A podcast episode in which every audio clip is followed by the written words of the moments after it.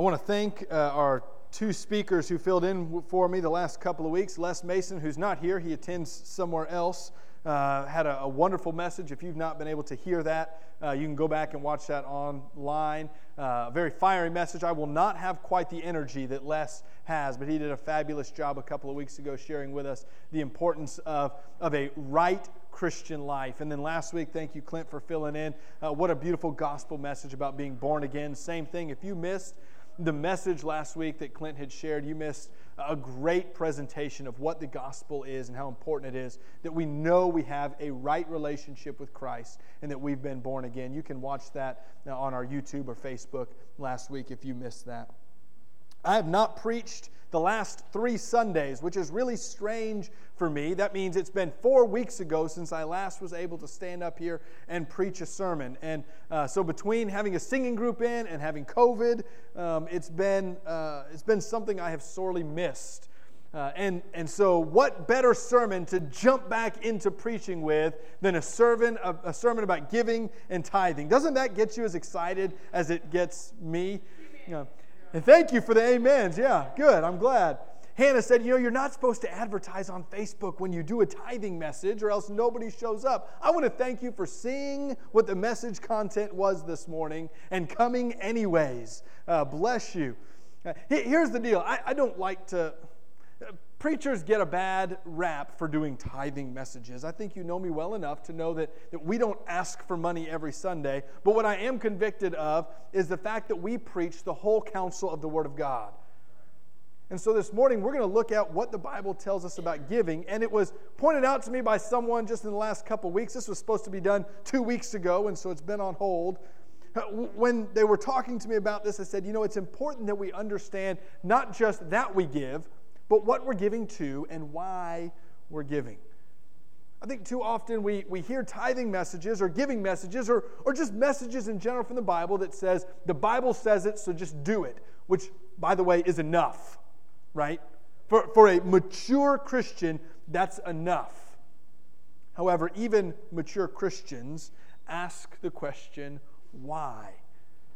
My son has just recently got into that question, and if you've got toddlers, you know that there comes a season where that question why is asked a million times, over and over and over and over again.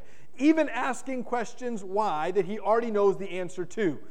Like, Dad, will you play a board game with me? Sure. Why? Because you asked me to, son. I don't know. What color do you want to be when we play this board game? I'll be blue, son. Why? I don't know. I like the color blue. Why do you like the color blue? I just like it, right? We get our kids a hard time for asking that question over and over and over again, and eventually they grow out of asking that question outwardly. But I'm here to share with you, I don't think any of us ever leave that phase of life. We like to know why. Why, God, do you do the things you do? The mysteries of Scripture are so great that some of those why questions never get answered.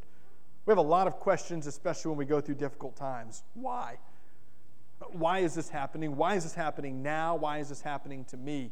Why, God, couldn't you do it a different way? And we ask these questions that we may or may not ever get answers to. Sometimes we read commands in Scripture and we ask why. There are several Old Testament commands. Now, we don't want to spend all of our time on them this morning, but you can look up some Old Testament commands that you ask, why, God, did you put that in there? That doesn't even make sense or doesn't seem relevant. Some of the whys we never get answers to, but this morning I want to tell you there is a why we give in Scripture. And so if you have your Bible, turn with me to 2 Corinthians chapter 9. We're going to read the whole chapter, verses 1 through 15. And as you're turning there, I want to remind you that we preach all of Scripture because every word of it teaches us the why we believe what we believe. And so I'd like to make a habit, and I started this and then had 3 weeks off, but we're going to do this before every sermon, so you'll be prepared for it. Just to repeat these words, if you believe them to be true, to say them boldly after I share them. This morning, repeat these phrases if you confirm them. The Bible is the Word of God. What it teaches, I will believe. What it commands, I will obey. And when it convicts, I will change. I always notice kind of a tail off towards that last one. But how important is it that when we approach the Word of God, we're reminded that it is God's Word. That when it teaches us, we must conform to it. I'm thankful for passages like 2 Corinthians 9 that give us a why behind some of these commands, and we're going to read them. In the context of this chapter is Paul writing to the church in Corinth about an offering that the area churches are collecting for the church in Jerusalem. The church in Jerusalem was a large church. It had a large gathering, but it was among the most persecuted churches and the poorest churches. While there were a lot of believers, there was a lot of opposition because it was the center of Judaism. And so to try to change what thousands of years people have learned about God and the coming Messiah, and to say the Messiah has come and it was this person of Jesus Christ, they were really, really struggling. And so Paul had organized all of the other area churches, and I don't mean area like around Jerusalem. I mean in the known world where churches were planted, Paul had arranged for a collection to be taken up so that he could bring it to the church in Jerusalem to assist them. And in this context, you're going to read some things that Paul has bragged about. The church in Corinth, especially, he knew would be generous. And he had told all the other churches that. This is evangelism or televangelism 101. Paul probably started this. He went over and he said, you guys want to give because the Corinthian church is going to really give. They're really going to give this amount, so you need to try to match and meet them. He'd been bragging at what the Corinthian church was going to do. And so now he's reminding them that he's coming to take up and collect that offering. The problem is, between announcing the offering, we need to collect for Jerusalem, and coming back and collecting it, there had been some strife in the church in Corinth. Some strife in the midst of the church and strife against Paul himself.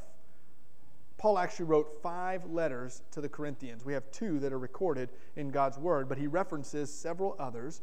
And we know of at least 4 and possibly 5 letters that Paul had written. And among these letters, we come to find out that some of them are saying Paul is not an apostle at all. That we don't need to listen and follow the teaching of Paul.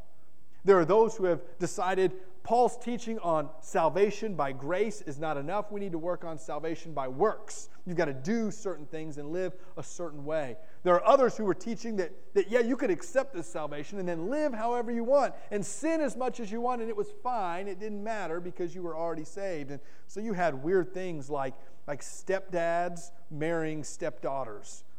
You had inappropriate acts going on throughout the church. Men who were literally involved in incest that Paul had to say, get them out of the church. The church was a mess, and I'm sure the offering has been put on the back burner. In this context, Paul says, I'm reminding you of your need to continually and faithfully give. And so we read in 2 Corinthians chapter 9, verses 1 through 15. Read this with me. Now it is superfluous for me to write to you about the ministry for the saints. For I know your readiness, of which I boast about you to the people of Macedonia, saying that Achaia has been ready since last year, and your zeal has stirred up most of them. Here's the reminder. I told everybody you had a big offering, and it has stirred people up to faithfulness. Verse 3, but I'm sending the brothers so that our boasting about you may not prove empty in this matter, so that you may be ready, as I said you would be.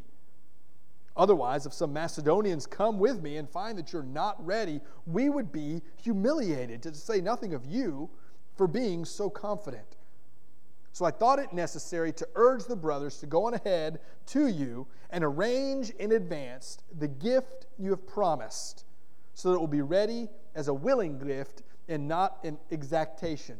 In other words, we don't want to show up and go, all right, guys, please, can you give something? Paul wanted to show up and say, the church to say, we're ready and we're giving out of a willing heart. The point is this: whoever sows sparingly will also reap sparingly, and whoever sows bountifully will also reap bountifully. Each one must give as he has decided in his heart, not reluctantly or under compulsion, for God loves a cheerful giver. And God is able to make all grace abound to you, so that having all sufficiency in all things at all times, you may abound in every good work.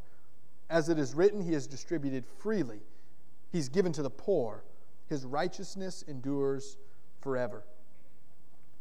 He who supplies seed to the sower and bread for food will supply and multiply your seed for sowing and increase the harvest of your righteousness.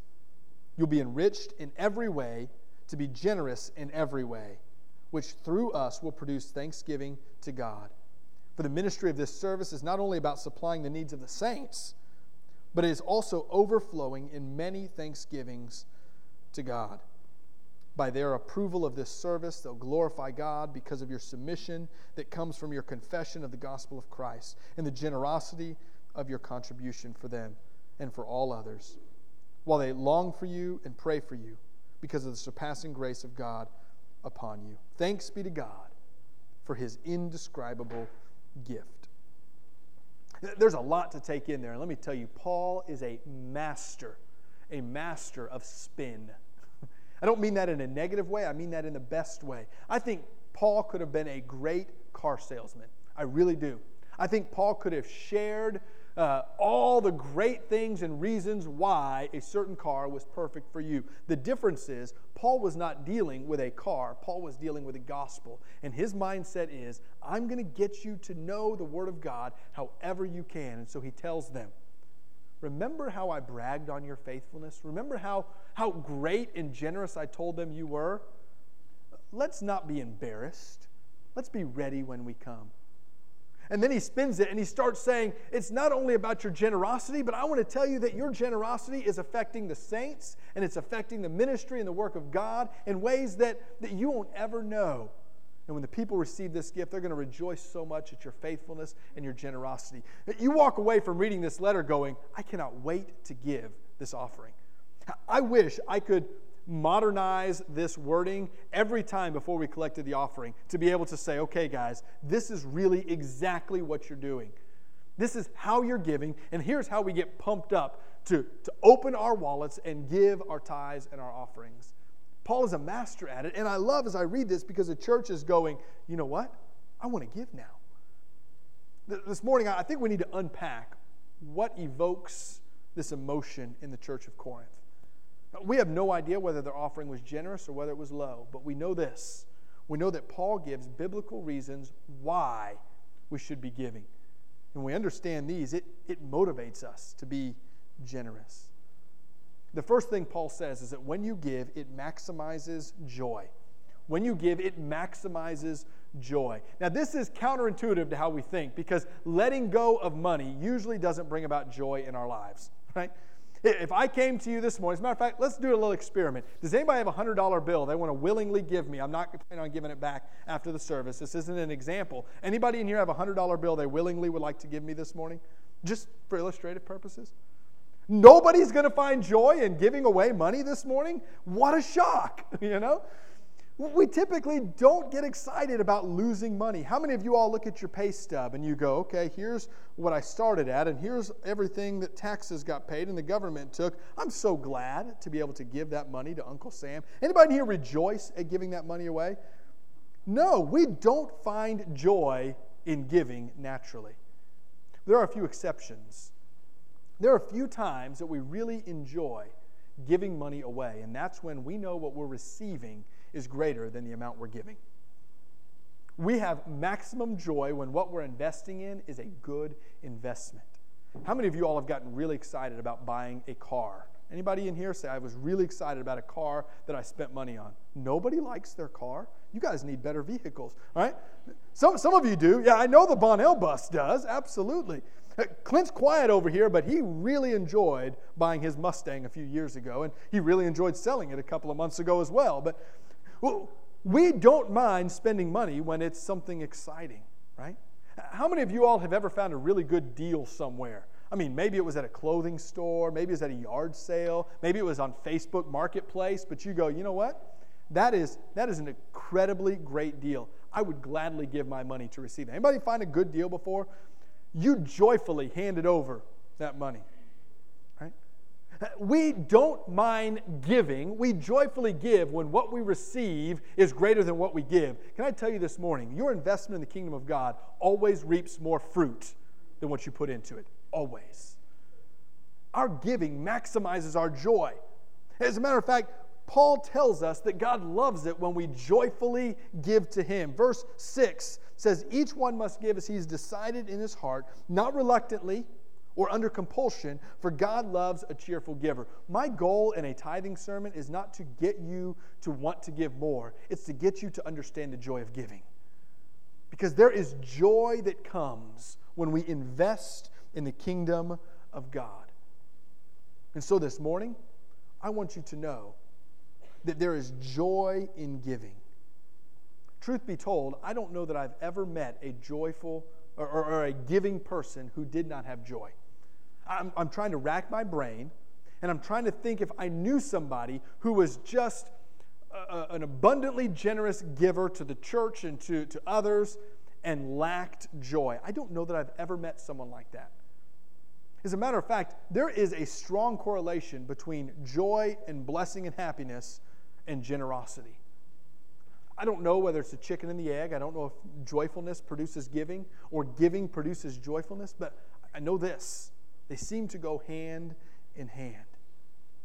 Paul's going to tell us this just a verse before in verse 6 when he tells us that each person who sows sparingly will reap sparingly, and whoever sows bountifully will reap bountifully. The idea is the more you give, the more joy you will receive. The context of this is God loves a cheerful giver, a joyful giver, so give more and you will receive more joy. Now, don't take this verse out of context and say, if I give more and am generous more, then God is going to rain down blessings of financial prosperity on me. That's not what this verse says. What this verse says is if you sow and give generously, the joy you have in your life increases. There's actually more than just joy here, but the immediate context is God loves a cheerful giver. Ever find yourself down, wondering where your joy comes from? I can almost guarantee, based on Scripture and personal experience, that if you will invest in the kingdom of God, not just financially, but service-wise, giving of your time and your talents, and yes, even giving of your tithes and offerings, if you invest and sow in the kingdom of God, your joy will increase. I promise. Giving maximizes joy. It brings about a joy in us that we cannot explain. Secondly, when we give, it furthers God's mission. It furthers God's mission. There's a reason why we give, and it's because God chooses to use us in his mission. We just read verse 6. We'll read it again. The point is this. Whoever sows sparingly will reap sparingly, but whoever sows bountifully will reap bountifully. That does reference our joy, but can I tell you why we have a greater joy? It's because we will reap great rewards when we invest in the kingdom of God. The more you invest, the more God's work is done. Now, something very important for you to know. We do this in our Discover FBC class. I make sure it's very clear there, and I want you to know this morning. First Baptist Church does not depend on one penny from your pocket. Not one. As a matter of fact, if nobody gave at this church and God wanted us to keep our doors open and wanted us to keep doing ministry, God would provide. Because we do not depend on what's in our pockets. However, what is really important to understand is in God's infinite grace and God's perfect will, he has chosen to use his people to accomplish his work. And so, quite literally, if nobody gave, the church probably would struggle because we would be sowing sparingly and we would reap very little of ministry in our church. It's not to say God can't do it. It's God's wisdom is not to. God's wisdom is to use you and I. And when you give, it furthers the mission of God. But we see exactly what this point is just a couple of verses later in verse 8. It says, God is able to make all grace abound to you. He doesn't need your money. He can do that and make all grace abound to you so that you have all sufficiency in all things at all times. God provides for your every need. Why? so that you may abound in every good work. Why does God bless you? Why does God give you anything? So that you can carry on the mission of God. Every penny that you've ever collected, God's intention is that you ask, how can I bring you glory with what you've given me, God? Every single dollar that you have in your pocket, every single bank account that you pool together, every single savings is for the purpose of us magnifying God's glory and abounding in every good work. God's desire is that you have so that you can give and invest. And when you give, it maximizes the work of God. A couple of verses later, verse 10 says the same thing. He who supplies the seed to the sower and bread for food, the one who gives generously to you will supply and multiply your seed for sowing and increase the harvest, not of your pocketbook. Let's not get wealth, name it and claim it wealth here. What's increasing is a harvest of your righteousness, your works in God. The giving and the investment is so that the kingdom of God can further through our local church. So what do your tithes go to? When we pass the offering plate, what does that money go to? Well, certainly a lot of it goes to turning lights on, keeping the sanctuary at a comfortable temperature. Thank you, Odie, for that. A lot of it goes to keeping us water running and utilities up to date, the gas bill being paid, repairs on the building so that we can meet here. We have all the boring minutia. A lot of it goes to just everyday tasks. But that's the boring side of what it goes to. We do all that so that we can invest in our children. Did you know our JAM ministry teaches our kids more Bible than I think a lot of our adult Sunday school classes do? That's not to knock our adult Sunday school classes. That's to mean they're singing songs about the Bible that we're not singing, right? How many of you all in an adult Sunday school class can say all 66 books of your Bible right now? One, and you know a song from Awana, don't you? A children's ministry taught you that, didn't it? Our JAM kids can. They know it. Our Quest kids, they come out with toys on Sunday morning. My son's playing with a poppet right now. He got, you know why? Because he's memorized a passage of Scripture. How many of you all have memorized a passage from your adult Sunday school class this week? Anybody? Our kids are learning the Word of God on Wednesday nights and Sunday mornings at a level that puts us as adults to shame. And that's not to knock our Sunday school teachers. We've got some great adult classes. I've got you in my notes as well. But it's to say our kids that we're investing in at our church are learning and growing in amazing ways. Our youth group, in the middle of a pandemic, grew in number and in salvations. When everything else was shrinking back, our teenagers met weekly. Hannah says all the time, brag on our kids for a minute.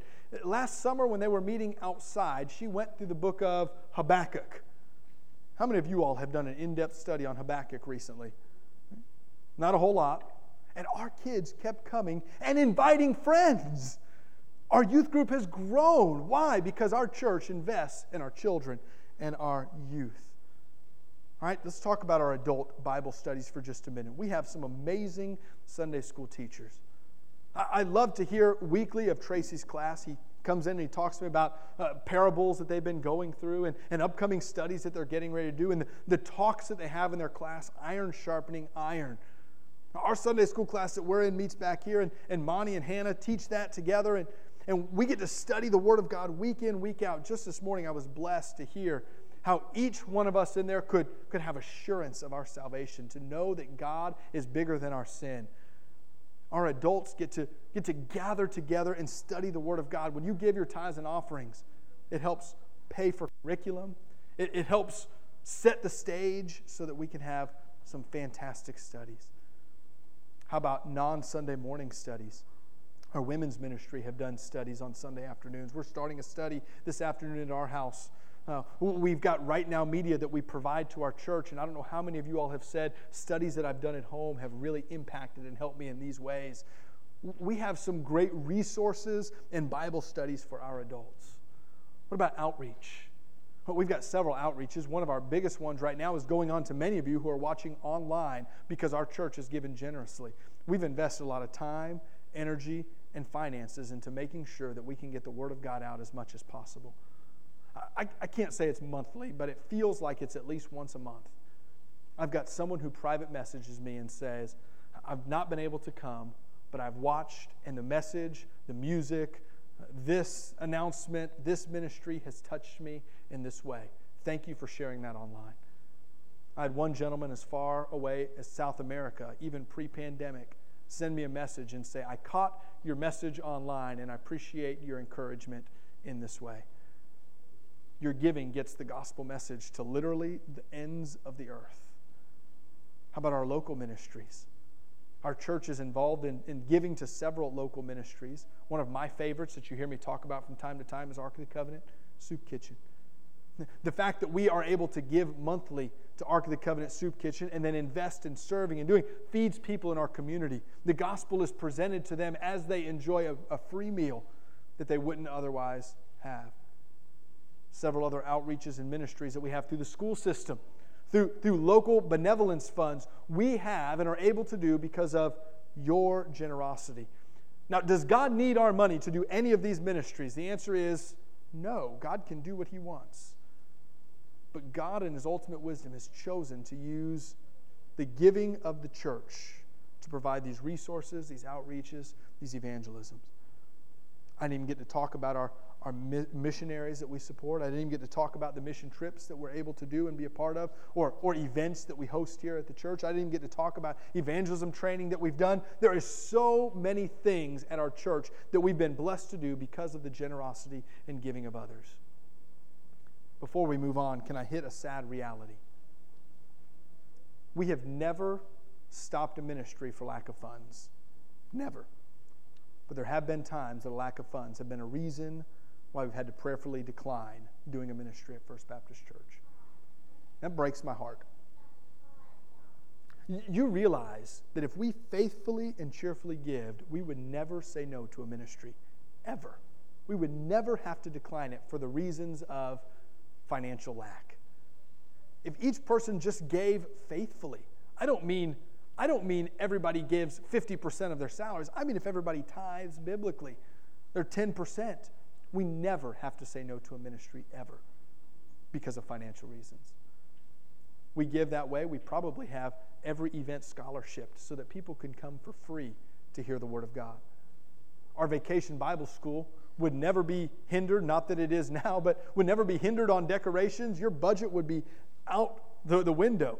Our resources for teaching crafts and Bible study and music would be immense. We would never have to say, I'm sorry, I know that would help, but why don't we try a different route? Because we just can't quite pull it. Your giving, God uses to further the mission of God. And so I want you to know, I'm not asking you this because somehow my salary is affected by your giving. A lot of preachers will say, give more because they get a percentage. It doesn't work that way. The church votes on my salary and it's done. As a matter of fact, if you give to the church. You don't give to a person. So I ask you to give and invest in the kingdom of God. It's been several years ago, pre-pandemic, actually early on in my ministry here. Someone from the church came to me who was kind of responsible for overseeing some of my ministry and budget stuff. They weren't on finance, but they were involved in. They said, Pastor, we want to do a mission trip next year. You want us to do a mission trip next year. If we do a mission trip next year, we're just going to have a hard time increasing your salary. What do you think about that? Boy, first of all, that's the wrong way to approach things, but that's okay. Right? I have no qualms at all. I said, we're going on that mission trip, and you pray about what you can do with the salary. I don't care. Because the ministry of God is what we invest in at this church. And I'm so thankful and grateful for a church who gives to ministries. We're going to move on to our last point, but I can't hammer this home enough. God doesn't need your money, but He desires to use you and bless you and bring you joy in your investment. The last reason why we give is because ultimately it honors God. And this is the reason that we could have spent our entire sermon on. Doesn't resonate with everybody the same way, but can I tell you, this one hits me more than any of the others. That when I give, it's not ultimately giving to a church. It's not ultimately honoring a building. It's not ultimately honoring a congregation. It's honoring to God. Verse 9 is a Old Testament quote from Psalms. It says, as it's written, he's distributed freely, he's given to the poor, and his righteousness endures forever. God gives generously. God has given to the poor, and God receives glory and honor. Every ministry, every action, everything you and I do through First Baptist Church is ultimately not us doing anything. It's God using us to do great things. And Paul says, when this church in Corinth gives generously, his righteousness will endure forever. The rest of the chapter I want to read again, 10 through 15. Listen to how many times Paul references God's glory or his honor. He who supplies a seed to the sower and bread for food will supply and multiply your seed for sowing and increase the harvest of your righteousness. You'll be enriched in every way, to be generous in every way, which through us will produce what? Thanksgiving to God. Your giving ultimately is an act of thankfulness to God. The ministry of this service is not only for supplying the needs of the saints, it's not just for furthering the ministry, but it's an overflowing in many thanksgivings to God. Your giving is overflowing in many thanksgivings to God. By their approval of this service, they will glorify God because of your submission that comes from your confession of the gospel of Christ and the generosity of the contribution for them and for all others. While they long for you, they pray for you because of the surpassing grace of God upon you. And he closes out verse 15. Thanks be to who? Not to the Corinthian church for giving, not to the people who are collecting, not to any individual. Thanks be to God for his indescribable gift. The gift that the Corinthian church is going to collect to give to Jerusalem is not a gift from the Corinthian church. It's a gift from God. Every act of service, every amount of giving, every bit of investing and sowing in the kingdom of God is to bring him glory and to bring him honor. Ultimately, when we think about honoring God with our tithes and with our offerings, we're reminded that when we give, it's a reflection of us saying, God, you are worthy and I am not. I trust you with my finances and not myself.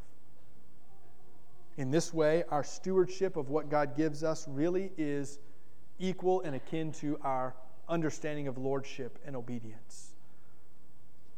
When we give, it's a way that we say, God, you're worthy and I'm not. You deserve it and I don't. So this morning as we contemplate our giving at our church, some of you sit back and say, I'm faithfully tithing and giving, and I bless you for that. Others of you say, I'm faithfully giving, but I've got no joy in doing it. It hurts me every time I do. I hope you'll be reminded of how God is using your investment. Others of you are saying, I've dropped off, or I'm not giving at all, or I'm giving very little because I just don't see the return. Can we be reminded this morning that God's desire is to increase joy in your life through your giving, to remind you of your investment through his local church, in the community and in the discipleship of our church family? Can we remind you that you honor God when you trust him with what he's given you?